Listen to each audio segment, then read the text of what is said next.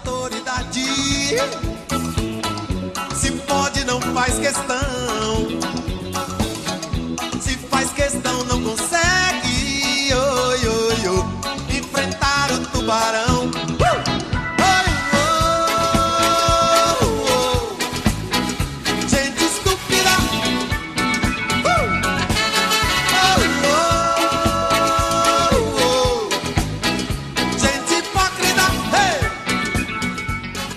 Bendita sois vós no ar, retornamos após uma parada técnica, mas com o compromisso de discutir a sociedade e a política brasileiras semanalmente. Além de estarmos na Rádio Estação Web todas as quintas-feiras, você também pode ouvir o podcast no Spotify, iTunes e Castbox. Acesse voz.social e ainda nossas redes. No Twitter e Instagram é voz underline social e no Facebook é voz ponto social. Estamos gravando no dia 13 de fevereiro e já nos sentimos sobrecarregados com tudo o que aconteceu desde o primeiro dia de 2019.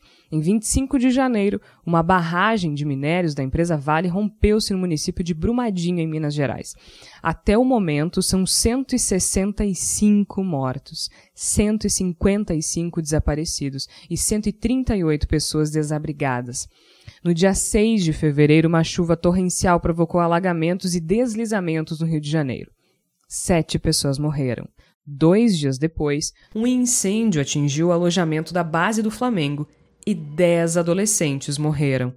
No dia 11, o jornalista Ricardo Boechat morreu após queda de helicóptero em São Paulo. O piloto Ronaldo Quatrucci também faleceu. O que todas essas tragédias têm em comum? São tragédias evitáveis. Nada disso precisava ter acontecido se houvesse cuidado, fiscalização, responsabilidade e principalmente preocupação com a vida das pessoas. Respeito. Por isso, o Bendita Sois Vós de hoje pergunta até quando vamos morrer em desastres que poderiam ter sido evitados. Comigo no estúdio, o jornalista Igor Natush. Igor, é um prazer revê-lo. Eu só preferia que o assunto não precisasse ser esse, né? Com certeza. Prazer revê-la, Georgia, poder voltar a participar do programa. E é sempre muito difícil eu ter que falar a respeito de tanta coisa difícil, né? A gente tá num. Nesse período todo que tu mencionou e que dá menos de 20 dias, a gente tá numa, numa bad vibe muito grande no país, uma sensação muito grande de sofrimentos. Parece que o luto nunca acaba. A gente não tem tempo nem de se recuperar de um e o outro já vem pela frente mas seguimos em frente tentando fazer o melhor possível e tentando achar as respostas para que a gente saia um pouco desse umbral e se direcione um pouquinho mais perto de um ambiente mais agradável para nós. Agora é impressionante que nós, que nós brasileiros sejamos submetidos a esse tipo de situação constantemente. É, eu não lembro quem agora, e eu detesto falar qualquer coisa sem crédito, mas é daquelas coisas que a gente vê nas redes sociais e alguém que depois dá um print e aí a coisa fica rolando por aí e se perde a autoria. Que diz assim, a gente está num país uh, extremamente privilegiado do ponto de vista geográfico, né? A gente está no meio de uma placa tectônica, ou seja, não, não sofremos com terremotos, tsunamis, uh, coisas do tipo. É, temos uma geografia que faz com que dificilmente tenhamos uh, desastres naturais como furacões, tufões, ciclones, né? E ainda assim a gente consegue ferrar tudo. Ainda assim a gente consegue ferrar tudo e, e protagonizar uma das mais devastadoras tragédias ambientais de que se tem notícia. E, além disso, o maior acidente de trabalho da história do Brasil. E aí, quando eu falo acidente de trabalho, eu não estou dizendo que foi um acidente no sentido é, de uma fatalidade, né, que acontece sem que se possa fazer nada. Não, acidente de trabalho é um termo né, técnico para designar, enfim, quando alguém sofre algum tipo de dano enquanto está trabalhando. É um resultado devastador. Nós temos 320 pessoas mortas, pelo menos. Puxa vida, Três anos atrás, a gente estava discutindo Mariana. E agora tudo se repete. Tudo se repete de novo três anos depois. E por quê? Negligência. E é a mesma empresa. É a mesma empresa, Igor. E até agora não tem ninguém punido. Ninguém preso. Ninguém. A multa, acho que começou a ser paga, parcelada em mais de 50 vezes. A Samarco não gastou um centavo até agora nisso. Eu vou começar discordando um pouquinho de ti num ponto específico.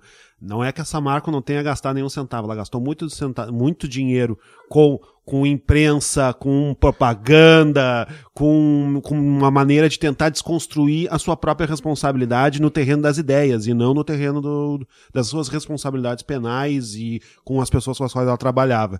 A gente, inclusive, recentemente foi noticiado o, a construção de um cenário de, de discriminação e preconceito contra as vítimas em Mariana. Né? Teve um material que demonstrando que, que as pessoas elas são hostilizadas na região onde elas moram, como se estivessem explorando a empresa para se dar bem. Né? Tem crianças que são chamadas, ah, tu é filho da lama. E tudo, e tudo isso é parte de um processo de uma construção de, de, de imagem, de narrativa, que busca apenas safar a empresa. Então a gente tem, na verdade, um raciocínio profundamente de negócios, é um, um, raciocínio que pega a lógica empresarial e exacerba ela ao extremo absurdo, no qual 320 pessoas são um número. Não são pessoas que morreram.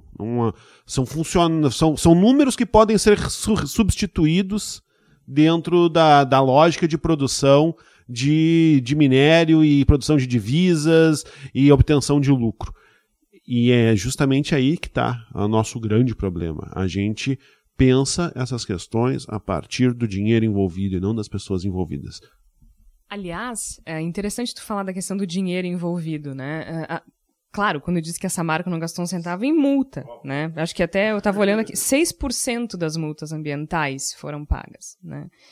Então, três anos, 19 pessoas morreram em Mariana e não tem absolutamente nenhuma pessoa responsabilizada por isso. Uh, agora, falar em dinheiro é uma questão interessante porque a gente está numa situação uh, diferente de Mariana a partir do momento, como eu disse no início, em que a gente está falando de um acidente de trabalho. Na semana passada, é, no dia 5 de fevereiro, eu estive em Brasília uh, na cerimônia do prêmio do Ministério Público do Trabalho de Jornalismo, que felizmente nós do Voz uh, recebemos na categoria Web Jornalismo na Região Sul, pela reportagem sobre os imigrantes senegaleses que a gente produziu no ano passado. Então, primeiro, muito obrigado ao Ministério Público do Trabalho, nós ficamos muito felizes com esse reconhecimento. Mas na abertura dessa cerimônia, é, o Procurador-Geral do Trabalho disse, fez um, fez um pronunciamento muito interessante, justamente voltado à questão de Brumadinho. Porque ele disse o seguinte: a gente está uh, analisando essa situação do ponto de vista socioeconômico, a gente está analisando essa situação do ponto de vista ambiental, e a gente esquece da questão do trabalho. E a gente esquece que a gente passou recentemente por uma reforma trabalhista. As pessoas acham muito modernas, muito uh, muito moderna, muito interessante, vai fazer o Brasil progredir, andar para frente. Quando, na verdade, quando a gente depara com esse tipo de situação, a gente percebe onde é que estão os verdadeiros problemas.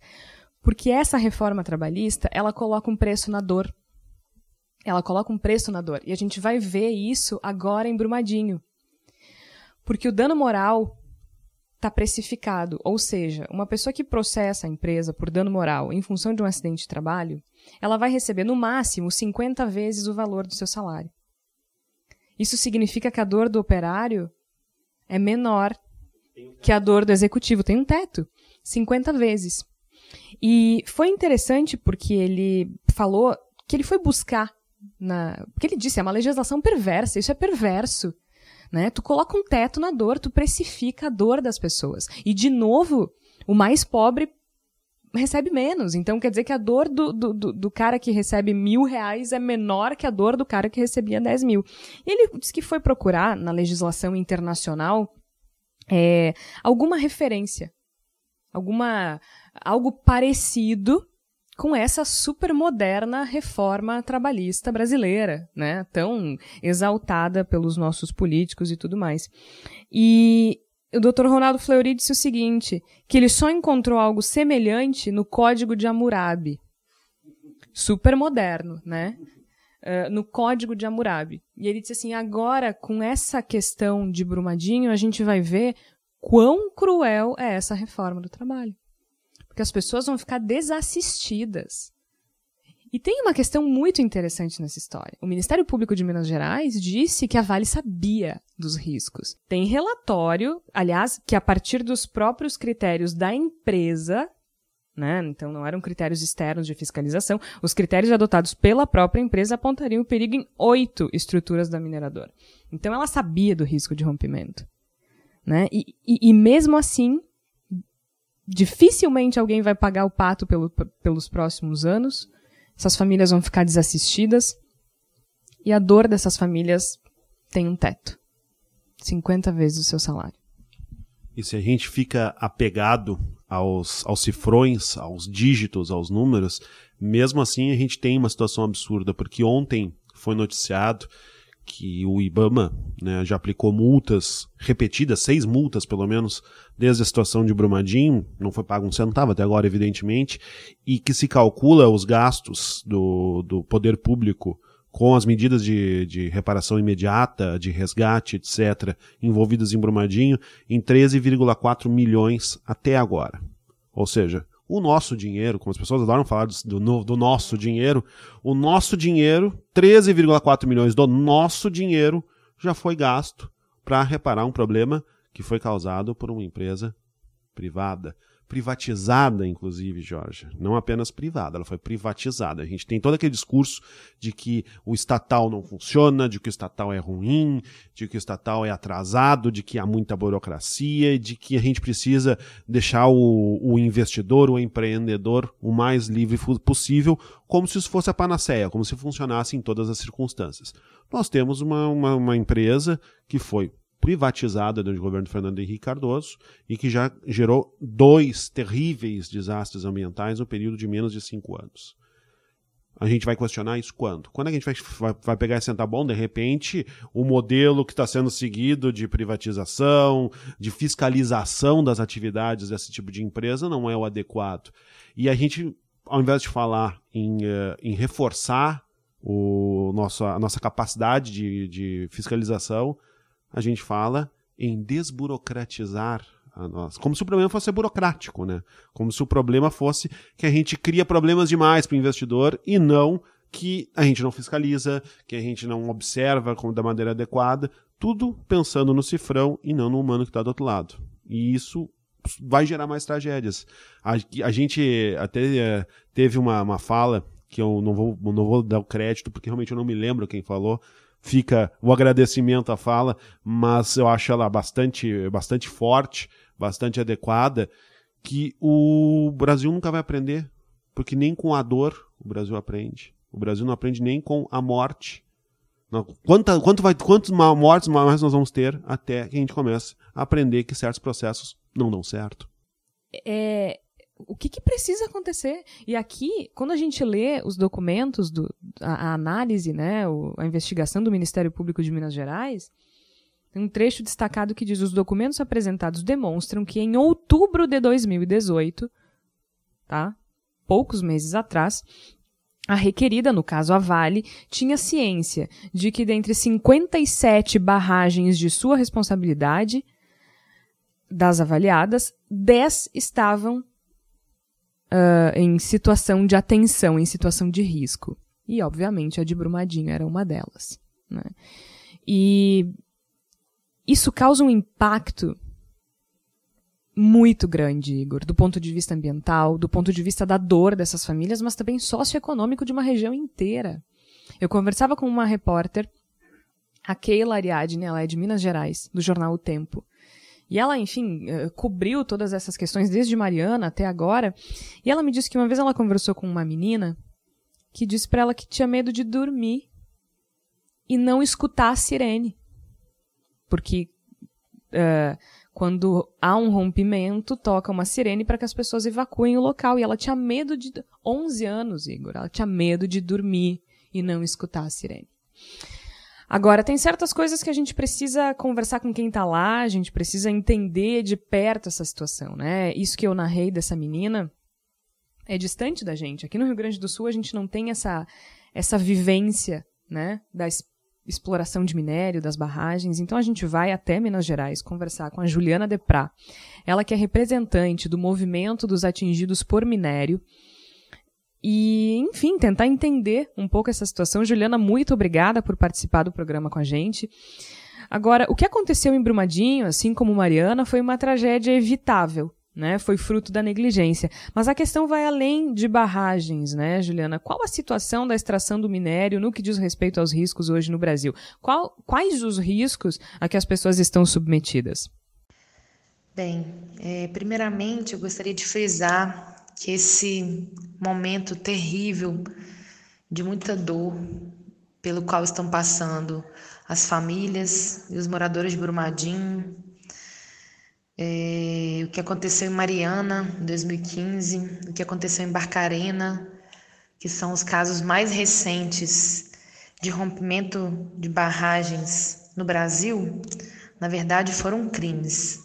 Crimes contra o povo, cometidos por negligência das mineradoras, em especial a Vale, né, uma criminosa reincidente, mas também por negligência do Estado.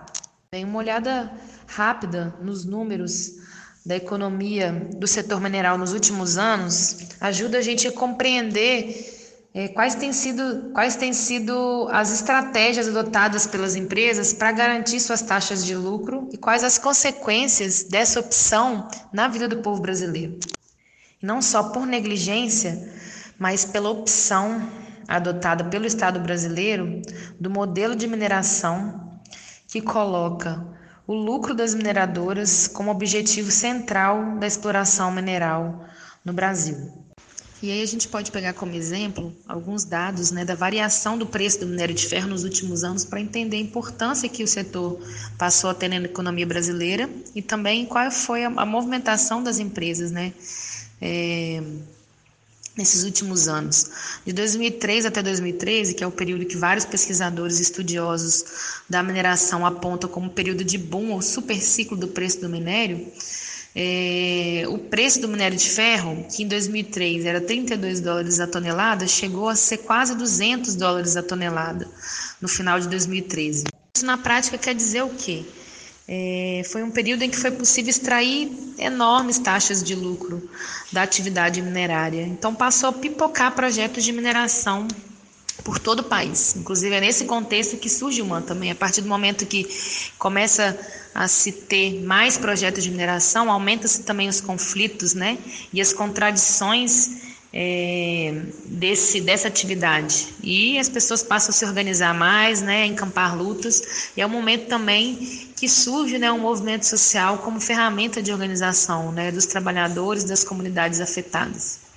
E aí, a partir de 2013, esse preço sofre queda novamente. Né? Em 2015, o valor da tonelada do minério de ferro chegou a ser 53 dólares a tonelada, que é o período de pós-boom, né? caracterizado como pós-boom. E aí, nessa queda, né, as empresas passaram a adotar várias estratégias para garantir suas taxas de lucro.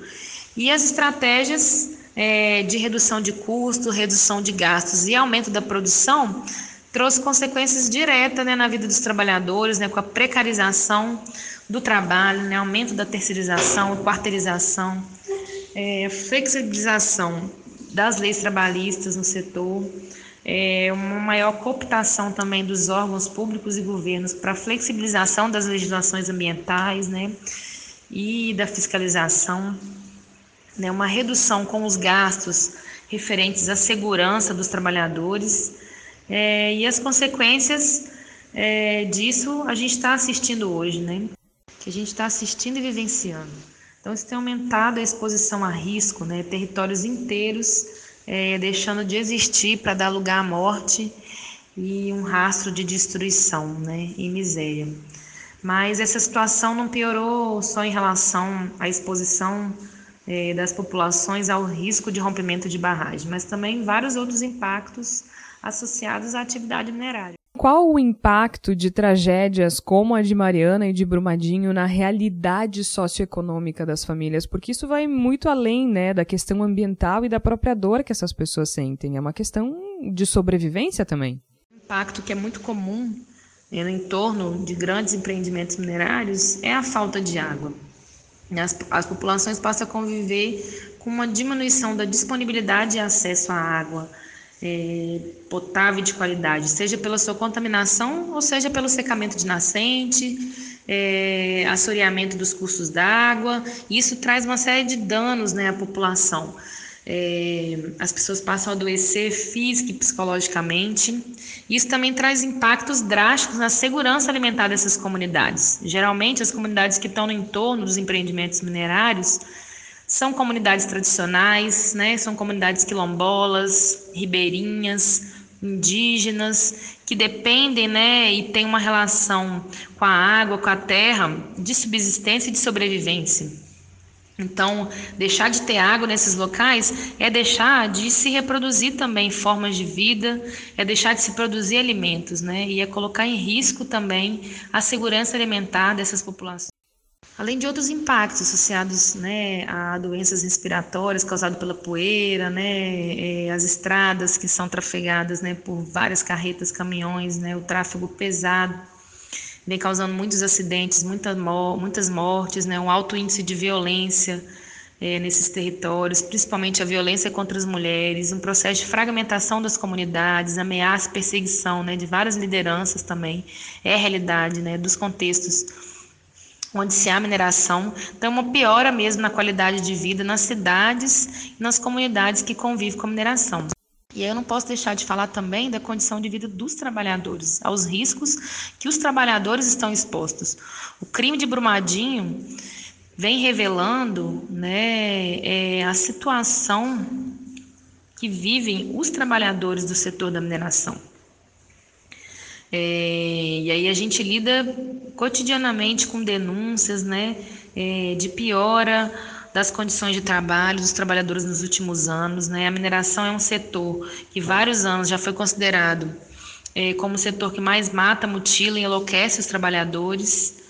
E isso, né, com Brumadinho, com certeza a mineração vai permanecer no topo desse ranking né, por muitos anos, por ser o setor é, que causou o maior número de mortes de seus trabalhadores no Brasil. São essas e várias outras questões é, que marcam a realidade é, desse modelo de mineração adotado hoje né, no Brasil, que não tem nada a oferecer para o povo, né, a não ser destruição, miséria, né, adoecimento e morte. Juliana, muito obrigada. Juliana Deprá, ela que é representante do movimento dos atingidos por minério, muito obrigada pela tua participação aqui no Bendita Sois Vós. A gente peca muito por negligência nesses casos, né? Eu acho que acontece um, uma, um cenário no qual o. E é tipicamente brasileiro isso, né, em determinado sentido. Não quero aqui criar um cenário do tipo, ah, só acontece no Brasil, porque realmente acontece em muitos outros lugares, mas a, a, a nossa lógica cada vez mais consolidada de que o, o trabalhador é um empecilho, de que o, a, o respeito aos direitos trabalhistas ele impede o avanço econômico do país. Eu acho que está todo desenhado nesse caso de Brumadinho.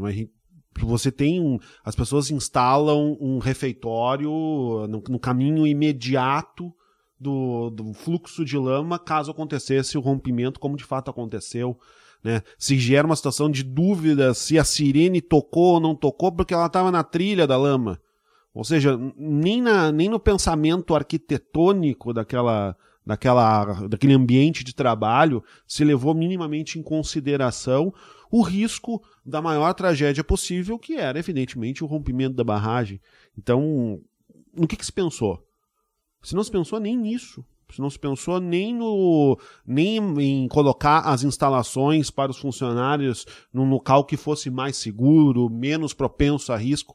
Se nem mesmo isso foi pensado para os trabalhadores e trabalhadoras que lá exerciam sua atividade, se pensou no quê? Certamente nada que envolva o profissional, que envolva o trabalhador, que envolva a pessoa que estava no dia a dia lidando com aquele material que agora intoxica o rio Paropeba, pode chegar no Rio São Francisco e pode gerar uma, uma tragédia ambiental que já é gigantesca e pode torná-la ainda maior, pode fazer com que gente de, de estados inteiros não possa ter água potável durante algum tempo. E tudo isso porque se pensou primeiro no cifrão e depois nas pessoas. Agora, tu, tu, bem disseste assim que essas coisas acontecem no mundo inteiro, né? Mas também tem uma questão que eu acho que a gente falha muito no Brasil, e aí a gente vai avançar um pouquinho, para além de Brumadinho e a gente vai até o Rio de Janeiro. Uh, no Rio de Janeiro, no dia 6 de fevereiro, houve um temporal, né, uma chuva fortíssima que alagou a cidade e provocou uma série de deslizamentos. Há quantos anos, há quantos anos nós assistimos entre janeiro e fevereiro deslizamentos no Rio de Janeiro? É, é, é, praticamente todos os anos isso acontece. Sete pessoas morreram. Sete pessoas morreram. É, de novo, outros países enfrentam esse tipo de situação, uh, não é exclusividade do Brasil, nem a negligência é exclusividade do Brasil. Mas, quando tu sabe que num determinado período do ano tu vai passar por uma situação climática específica, sempre, há muito que se pode fazer. Há muito que se pode fazer. Gente, é, é todo ano a mesma situação. Né? Quem não lembra do, do Zeca Pagodinho ajudando o pessoal de Xerém? Então, assim, é, aqui a gente fica esperando, e aí eu peço desculpa aos ouvintes pelo que eu vou dizer, a gente fica esperando a merda acontecer. Só que, assim, as vidas, vidas ficam pelo caminho, pessoas ficam pelo caminho, não são coisas. Não é uma mesa quebrada, por mais devastador que seja perder a casa, não é uma casa, não é uma coisa, são pessoas, a gente está falando de pessoas morrendo quanto tempo a gente vai assistir pessoas morrendo? E essa é uma coisa que a gente tem que frisar bastante, né, Georgia? São pessoas que morreram. São pessoas que nunca mais vão poder olhar para o rosto do seu filho, da sua filha, que nunca mais vão poder visitar o pai no fim de semana, que nunca mais vão poder ir no cinema, que nunca mais vão poder se apaixonar por alguém, que nunca mais vão poder fazer uma visita a outro país, que nunca mais vão poder pensar como fazer para pagar os boletos no final do mês. Nada. Essas pessoas estão mortas. E não é uma. Se fosse uma já seria trágico. No caso de Brumadinho, é 300. No caso das enchentes no Rio de Janeiro, são mais sete, porque quanta enchente já teve, quanta gente já morreu nessa história. E, e eu acho que isso que tu estava dizendo, Jorge, a respeito de, de como a gente não trabalha com prevenção, se mistura muito com uma outra coisa que infelizmente está dentro do imaginário brasileiro, né? De que existem cidadãos de primeira classe e cidadãos de segunda classe e que essa, essa questão se define a partir do, do, do, quanto de poder financeiro que cada um tem porque eu estava lendo relatos sobre a situação no, no Rio de Janeiro, de pessoal que vive em favelas tendo que fazer todo o processo de limpeza sozinho. Sim. Não chegando absolutamente, em, sei lá, uma caçamba do poder público para ajudar. Isso me parece que numa região mais nobre, numa região mais central da cidade do Rio de Janeiro, seria inimaginável. Mas, quando se trata da favela, é perfeitamente imaginável, é perfeitamente comum. A gente também tem esse problema muito grande que está enraizado na nossa imaginação. Os cidadãos de primeira classe, os cidadãos de segunda classe, todos eles são definidos a partir de quanto dinheiro eles têm, de onde eles moram, quanto eles podem pagar, quão longe eles estão das áreas nobres da cidade. E isso, infelizmente, no Rio de Janeiro ganha uma nova dimensão porque não se trata uma, não, é, não é tanto uma questão de distância, né? É uma questão muito de em que tipo de terreno que se mora e a pessoa que tem menos poder aquisitivo geralmente mora, mora no morro, é mais suscetível aos efeitos danosos das chuvas. E a gente vê isso acontecer. Vê de novo, inclusive agora no dia que a gente está gravando o programa, tinha previsão de, uma, de, um grande, de, uma, de um grande temporal no Rio de Janeiro. As escolas, inclusive, não abriram no Rio de Janeiro no dia que a gente está falando aqui, no, durante o programa. E parece que nós vamos ter mais mortes, nós vamos ter mais problemas e não me parece que o poder público do Rio de Janeiro ou do Brasil de modo geral esteja se dando conta disso que a gente vem frisa aqui, são pessoas que morrem e que quando morrem não, não dá para não dá para fazer que nem no videogame, fazer um reset e jogar de novo, não, a pessoa morreu e acabou. E é interessante porque assim, ó, a gente pensa do ponto de vista, a gente falou de Brumadinho, depois das chuvas no Rio de Janeiro, são questões ambientais. Isso não é culpa de um governo. Isso não é culpa do atual governo. Isso é culpa de absolutamente todo mundo que já passou pela presidência do país, pelos uh, governos dos estados a que a gente se refere, prefeitos dos municípios a que a gente se refere e tudo mais.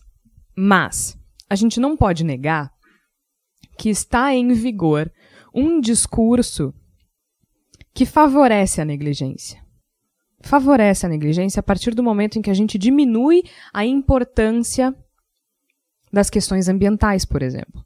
Que a questão ambiental ela é comum ao caso de Brumadinho e do Rio de Janeiro. né? Uh, então, assim, quando a gente passa a negligenciar a questão ambiental, a gente cria uma narrativa que corrobora o tipo de comportamento, tanto do poder público quanto da, das empresas privadas. Porque se a gente diz que as empresas precisam. Uh, que as licenças ambientais precisam ser agilizadas para que as empresas possam trabalhar e gerar progresso para o país, a gente está dizendo que uh, o lucro dessas empresas é mais importante do que todo o resto. Né? Questão ambiental não é mimimi.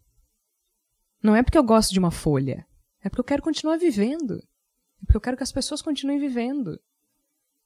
Em um planeta saudável. Mas não. A gente está vivendo um período em que a narrativa é que o meio ambiente não importa. Que a gente precisa de progresso. É o famoso desenvolvimentismo. Né? Não é desenvolvimento, é desenvolvimentismo, que é diferente. Aliás, é muito importante lembrar, a gente está no dia 13 de fevereiro gravando o programa, mas assim, a situação da, dessa narrativa é tão complexa que a gente tem o ministro do Meio Ambiente, Ricardo Salles, dizendo que Chico Mendes não é importante, Igor. Dizendo que não é, que é, é insignificante, que não, não tem importância nesse momento sabe, discutir Chico Mendes, falar sobre Chico Mendes.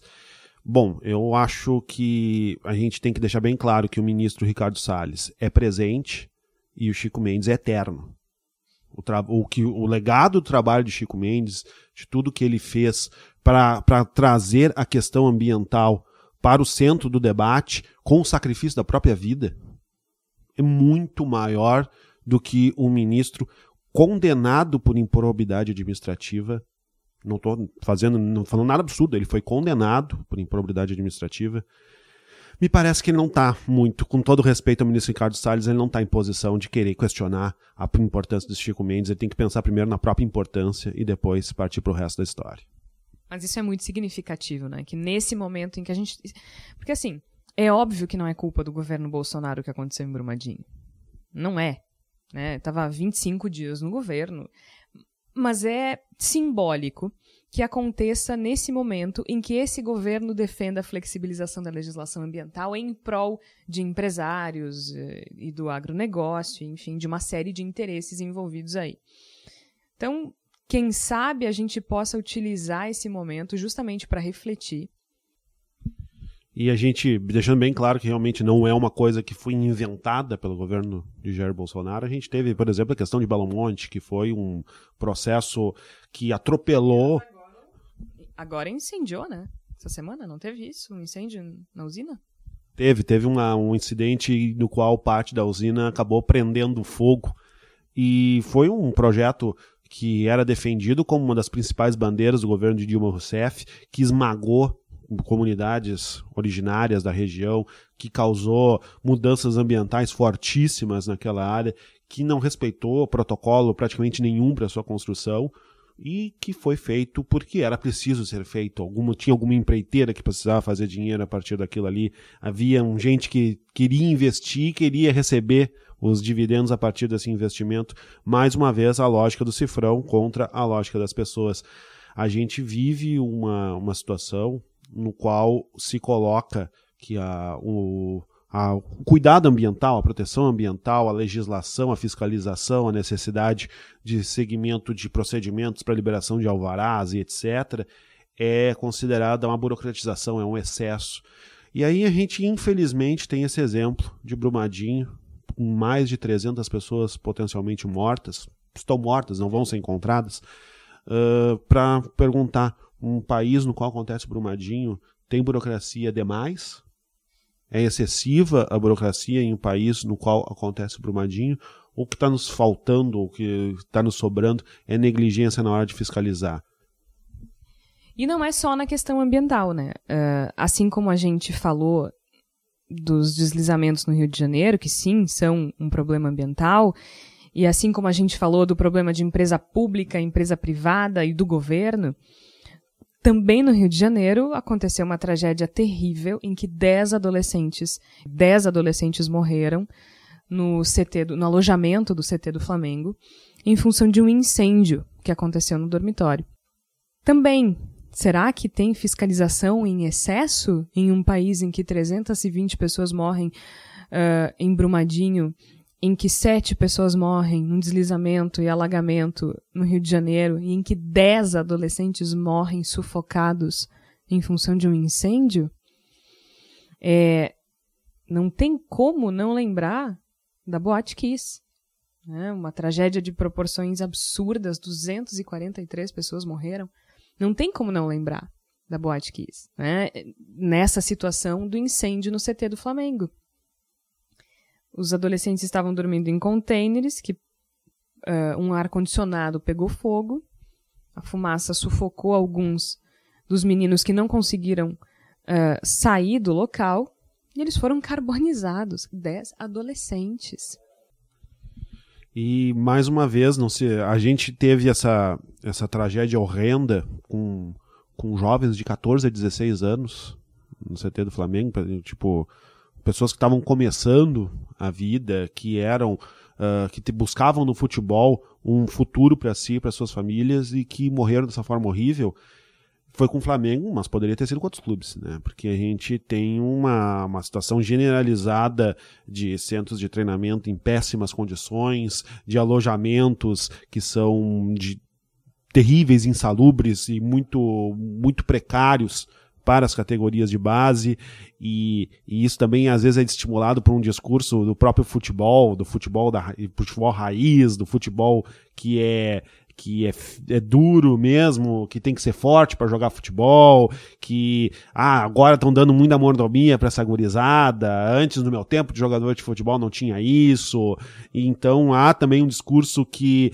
legitima, que acaba fazendo com que seja até certo modo romântica, inclusive a precariedade envolvida no futebol e a gente teve essa situação no CT do Flamengo. Curiosamente, aconteceu um, incêndio também no local onde o Bangu estava treinando e a gente teve agora não é não, felizmente sem vítimas, mas na última chuva que teve na região metropolitana caiu um muro do, do estádio do Aimoré, de São Leopoldo. Então a precariedade, ela claramente não é uma exclusividade do Flamengo, que de maneira alguma inocenta o Flamengo por manter situações precárias para os seus jovens jogadores. Depois do que aconteceu no Ninho do Urubu, houve uma vistoria dos órgãos competentes e ele tá, o CT está momentaneamente uh, liberado para uso. Frisemos a palavra depois. Era exatamente aí que eu ia chegar, né? Depois do incêndio, houve uma vistoria. Depois de Brumadinho, houve uma fiscalização. Depois, né, nós reagimos a absolutamente tudo. E aí, e aí o que, que acontece? Nós temos 10 adolescentes mortos em função de negligência do Flamengo e de quem deveria ter fiscalizado os dormitórios do Flamengo. Igor, vamos pensar um pouquinho na forma como a gente reage a cada vez em que os órgãos competentes dizem que não, esse local não está apto para uso. Vamos pensar bem, cada vez que os bombeiros falam não pode ter jogo nesse estádio porque não está em condições, a gente fica indignado, que absurdo, não vai ter jogo porque os bombeiros não deixaram. É, exatamente, eu ia chegar justamente aí. A cada vez que acontece uma comunicação dos bombeiros, não, nós precisamos, não, não pode ter esse jogo porque nós não temos condições de segurança meu Deus, e agora? Como é que vai ser? Eu não vou poder assistir a, a, o meu jogo de futebol. O que, que eu vou fazer? Sentar na minha poltrona na, na tarde de sábado, de domingo, se não vou poder assistir o jogo no meu pay-per-view. A gente, a gente, quando vê essas medidas, quando as medidas são tomadas, e óbvio, elas são medidas que atrapalham o cotidiano das pessoas, a gente pensa só no espetáculo que, entre aspas, se perdeu a gente não para por um instante sequer para imaginar as causas, os motivos que levam esse pessoal, que é muito menos gente do que deveria ser para o tipo de tarefa que eles têm, quando eles conseguem chegar e dizer, olha, é o seguinte, não tem como ter jogo aqui, a gente não pode, aqui não pode ter festa, não tem como fazer isso aqui, esse evento não pode acontecer, tá faltando PPCI aqui, então a gente não vai poder liberar essa estrutura. A gente reclama, porque a gente, a gente quer o, o bônus sem o ônus. A gente quer ter o, os eventos sem uh, que aconteça a necessária fiscalização. Então também tem um ponto de cultura, por assim dizer, se aplicando nessa história. E além disso, a gente também não quer gastar. A gente não quer. Né? É, é aquela coisa assim: ah, eu vou, eu vou no mais barato, eu não quero contratar alguém para fazer PPCI, eu não quero ter que fazer isso, eu não quero ter que fazer aquilo. Então a gente fica, de um lado, cobrando a fiscalização, mas quando ela acontece, a gente não aceita o ônus dessa fiscalização. Né? Que não é bem o ônus. É, bom, é o ônus, né? Mas é preventivo. Então, assim, acontece a tragédia, a gente cobra das autoridades, mas quando as autoridades fazem o seu trabalho, a gente também não aceita. Agora, vamos conversar com quem entende que também, assim como o Brumadinho, é uma questão extremamente técnica, né? A gente pode cobrar aqui a ação das autoridades, a gente pode cobrar que as pessoas também façam a sua parte, mas vamos tentar entender o que exatamente aconteceu no CT do Flamengo e por que aconteceu e se poderia ter sido evitado. Então a gente vai conversar agora com o professor Telmo Brentano, ele que é engenheiro civil e ele é especialista em incêndio, ele vai explicar um pouquinho para gente o que poderia ter sido diferente. Professor, muito obrigada por conversar conosco hoje e você bastante objetivo e bastante direta na pergunta. Foi uma tragédia evitável? Poderia ter sido evitada?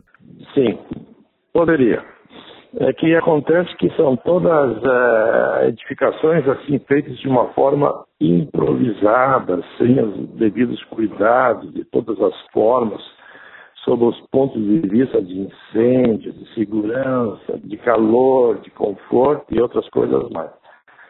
Então aquilo é uma obra totalmente irregular.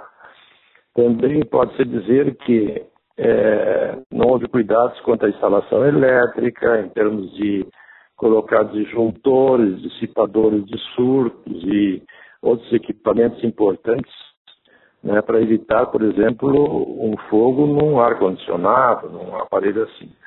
Além disso, os revestimentos também não eram adequados, porque eram revestimentos em que eram placas e no interior das placas tinha um produto chamado poliuretano altamente combustível e que gera fumaça com gases, mesmo tipo da Boate Kisa e de outros lugares. É, outra coisa também, a questão das saídas de emergência. Não, não havia, assim, uma possibilidade de saídas é, alternativas. Devia ser, ser, ter sempre duas saídas. Além do mais, não havia alarme e não havia detectores de incêndio. É, e uma coisa extremamente importante, não havia, vamos supor, é, além dessa, desses aparelhos importantes, detecção e alarme, não havia um treinamento para uma situação de emergência. Então, várias coisas que contribuíram para, além da obra ser totalmente irregular. Vejam bem, essa questão dos equipamentos que eu estou citando são equipamentos extremamente baratos, não invasivos, isso é, eu não preciso derrubar paredes e tudo mais, mas que são extremamente importantes. Por exemplo, detecção de fumaça, alarme, ou seja, uma corneta que toca bem alto, né, alarmando.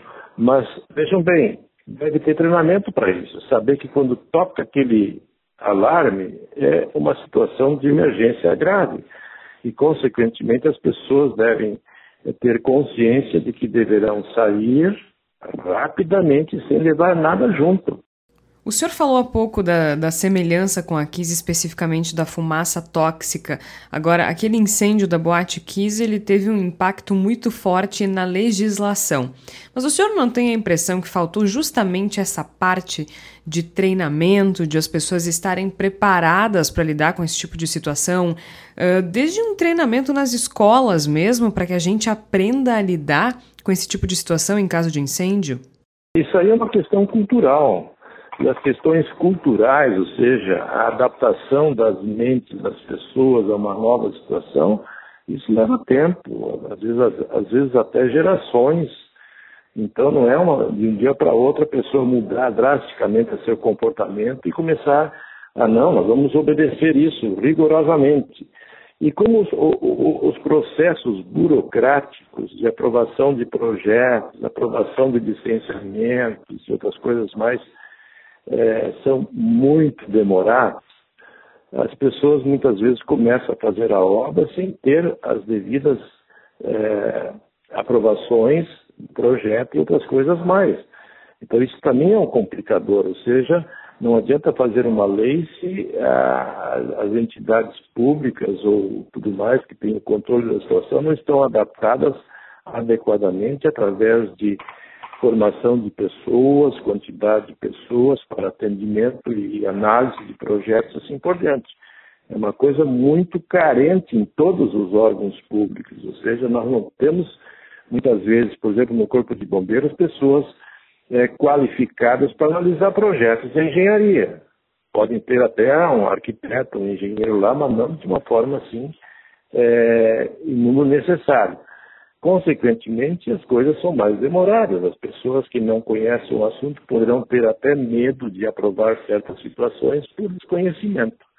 Então, é uma coisa toda intrínseca, muito grande, que envolve muitas atividades, muitos órgãos públicos, envolve também muitos custos que devem ser é, bancados pelos órgãos públicos, o que nem sempre é possível, como acontece aqui no Rio Grande do Sul, em outros estados, ou seja, há uma carência muito grande. Nós temos aqui no estado do Rio Grande do Sul mais de 2 mil prédios, como escolas e outros, que devem receber um, um projeto de proteção contra incêndio.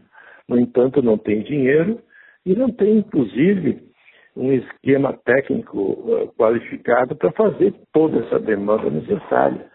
Então, isso vem, eh, vem de um processo muito, muito grande a partir da, do incêndio da Boate Kiss, mas as estruturas funcionais não conseguem atender a todas essas demandas.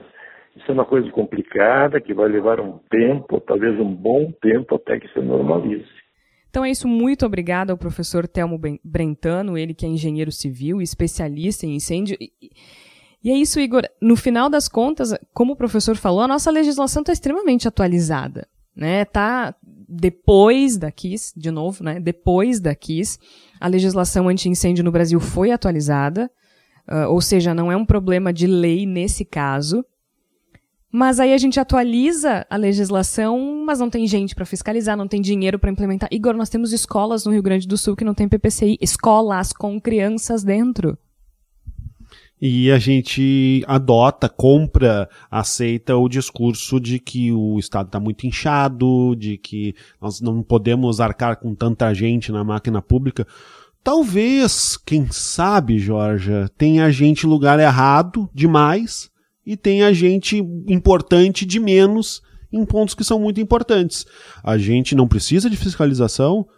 Será que é um excesso fiscalizar escolas onde a gente coloca os nossos filhos, as nossas filhas para estudar e que podem, num um incidente trágico que Deus impeça, mas pode acontecer um incêndio e nós perdermos essas crianças? A gente é, é excesso fiscalizar esses ambientes. Então, se não é excesso, como é que eu posso aceitar que tenha cinco, seis pessoas para fazer isso no município inteiro? Eu aceito que tudo bem. A gente não pode aceitar. Então a gente vai, uh, vamos seguir cobrando uh, de maneira uh, como é que eu vou dizer? A gente faz uma cobrança que ela é difusa, que ela é a, que vive apenas no elemento do discurso de que é preciso fiscalização e não vou cobrar os investimentos necessários para essa fiscalização seja possível. A gente vai continuar reproduzindo tragédias de uma maneira teimosa porque a gente acredita que dá para resolver as coisas com a gambiarra, empurrando as coisas com a barriga. Aliás, gambiarra que foi um, um elemento que possivelmente contribuiu muito para a tragédia no CT do Flamengo, que tinha um ar-condicionado no tamanho X, o buraco era maior que o ar-condicionado, e segundo relato de pessoas que trabalhavam lá, começou a se encher aquilo ali com um pedaço de pano, com cera, com sei lá o que, se fez uma gambiarra para preencher aquele buraco, só com material inflamável.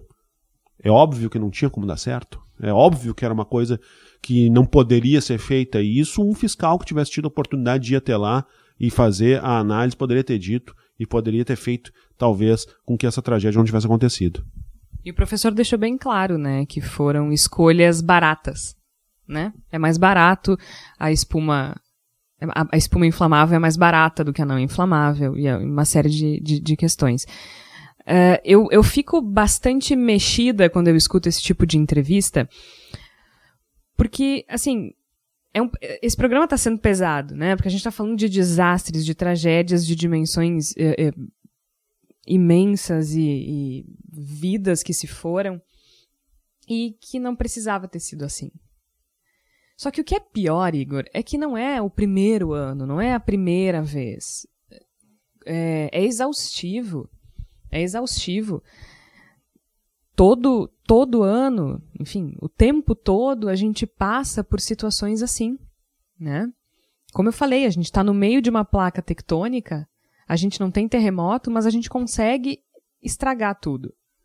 Então, falta cuidado, falta respeito pela vida, sabe? Falta é, se colocar no lugar das pessoas que estão sofrendo esses riscos. Seja em Brumadinho, no Rio de Janeiro, no CT do Flamengo. E a gente ainda teve agora, no, no início dessa semana, no dia 11, a morte do jornalista Ricardo Boechat, e do piloto do helicóptero Ronaldo Quatrucci, uma queda de helicóptero em São Paulo. Provavelmente não foi o motivo pelo qual o helicóptero caiu, mas o helicóptero não tinha licença para transportar o passageiro, Igor. Então, assim, mesmo que não tenha sido a causa, é mais um jeito, é mais um jeitinho, é mais uma gambiarra. É, é... De novo, a gente nota que existe uh, um caminho, um atalho para as coisas. Né? Um atalho, a gente não, precisa, não tem fiscalização. Quem falhou nesse caso? Né? Quem é que tinha que saber que aquele helicóptero não podia transportar uma pessoa?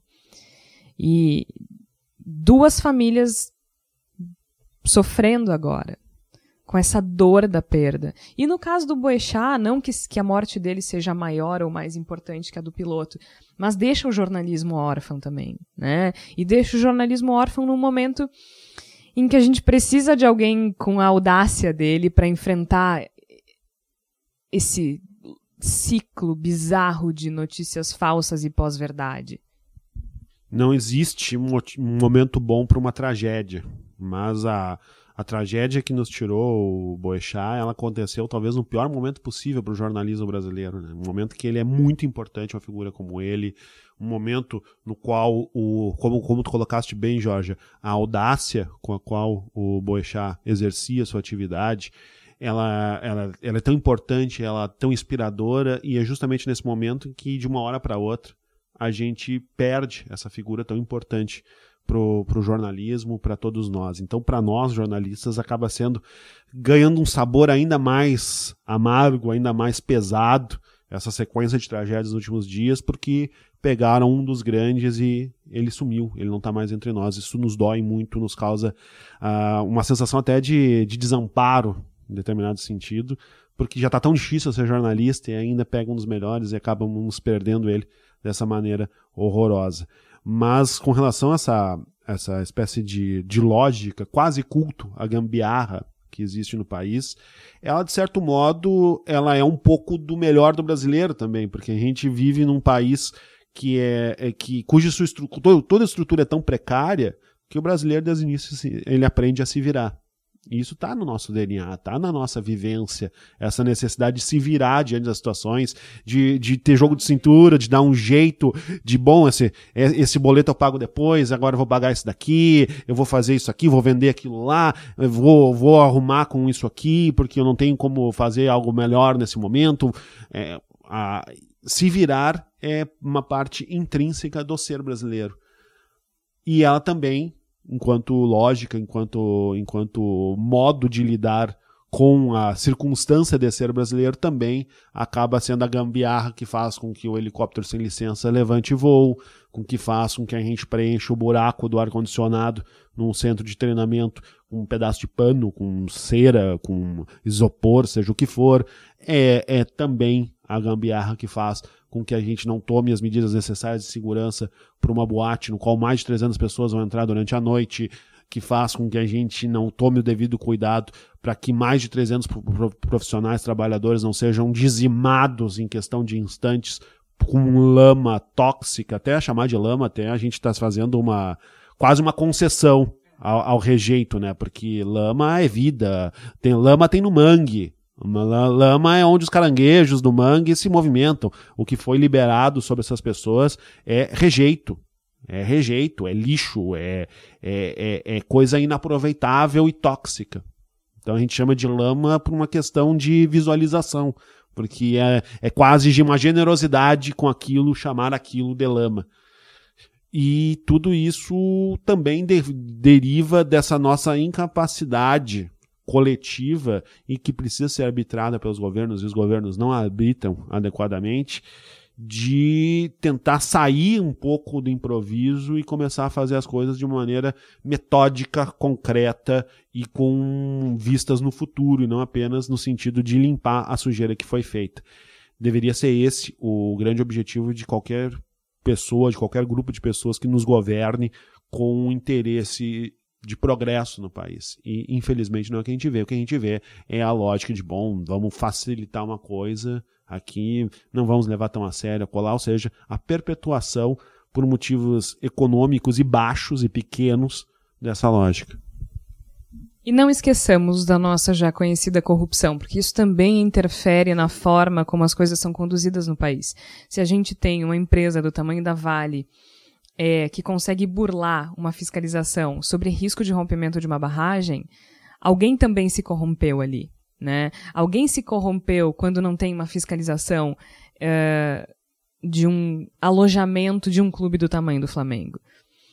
Então, é um problema que abrange muitas esferas da nossa sociedade, né? muitos, muitos setores. Não é um problema é, unidirecional. Então, isso também é, é, é, é frustrante de certa forma. Porque se não é um problema unidirecional, a gente devia ter mais gente em cima. A gente devia ter mais gente lidando com esse tipo de situação. E muito disso também passa por legislação, muito disso também passa por equívocos de na política, e é disso que trata o Sobre Nós de hoje. No Brasil de 2019, tudo parece inacreditável. As declarações de quem está no poder parecem saídas de uma lista de bizarrices. Mas e quando essas declarações viram lei? Tudo pode acontecer. A seguir, algumas das leis mais estranhas. Aqui estão algumas leis surpreendentes ao redor do mundo. Na China, segundo a lei, as famílias que tiverem mais de um filho devem pagar uma multa. Na Inglaterra, é ilegal beijar dentro do cinema. No Brasil, até 2002, um homem podia anular o casamento ou descobrir que sua mulher não era virgem. Na Finlândia, as pessoas devem saber ler se quiserem se casar. Na Grécia, quem estiver dirigindo mal vestido pelas ruas de Atenas pode ter sua carteira de habilitação apreendida. No Japão é ilegal comprar ou comer arroz produzido em outro país. Na Micronésia, os homens não têm permissão para usar gravatas. Na Suécia, os pais não podem insultar ou envergonhar seus filhos. Ouvimos trechos do Guia dos Curiosos de Marcelo Duarte. Essa lista rende algumas risadas. Agora é torcer para que as bizarrices que saem da boca dos políticos não parem no papel. Sobre nós. Direção Raquel Grabowska. Trilha sonora Ângelo Primon. Roteiro e produção Georgia Santos e Raquel Grabowska.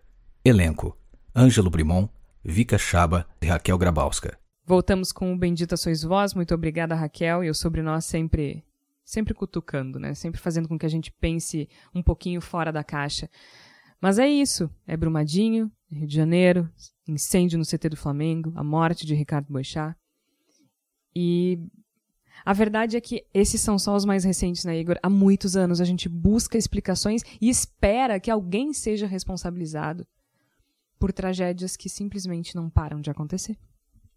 E isso também é uma gambiarra. Né? A gente tem um acidente que não é bem explicado.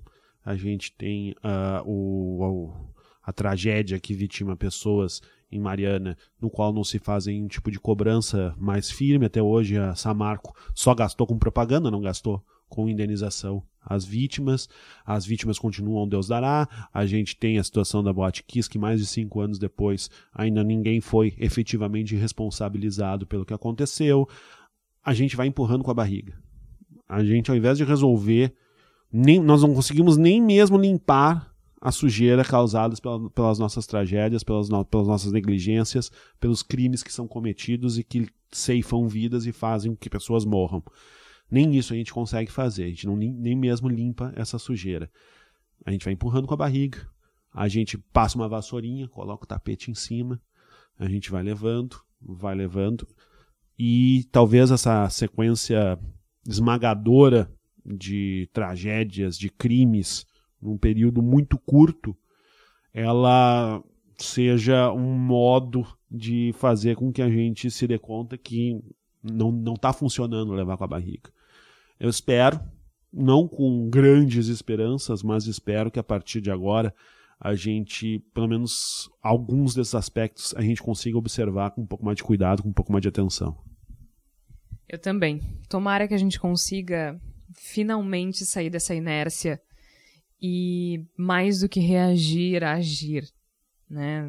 Não, não deixar que algo tão devastador aconteça, que tragédias tão devastadoras aconteçam o tempo inteiro, porque são criminosas. A gente está falando de crimes as pessoas, pessoas precisam ser responsabilizadas e punidas.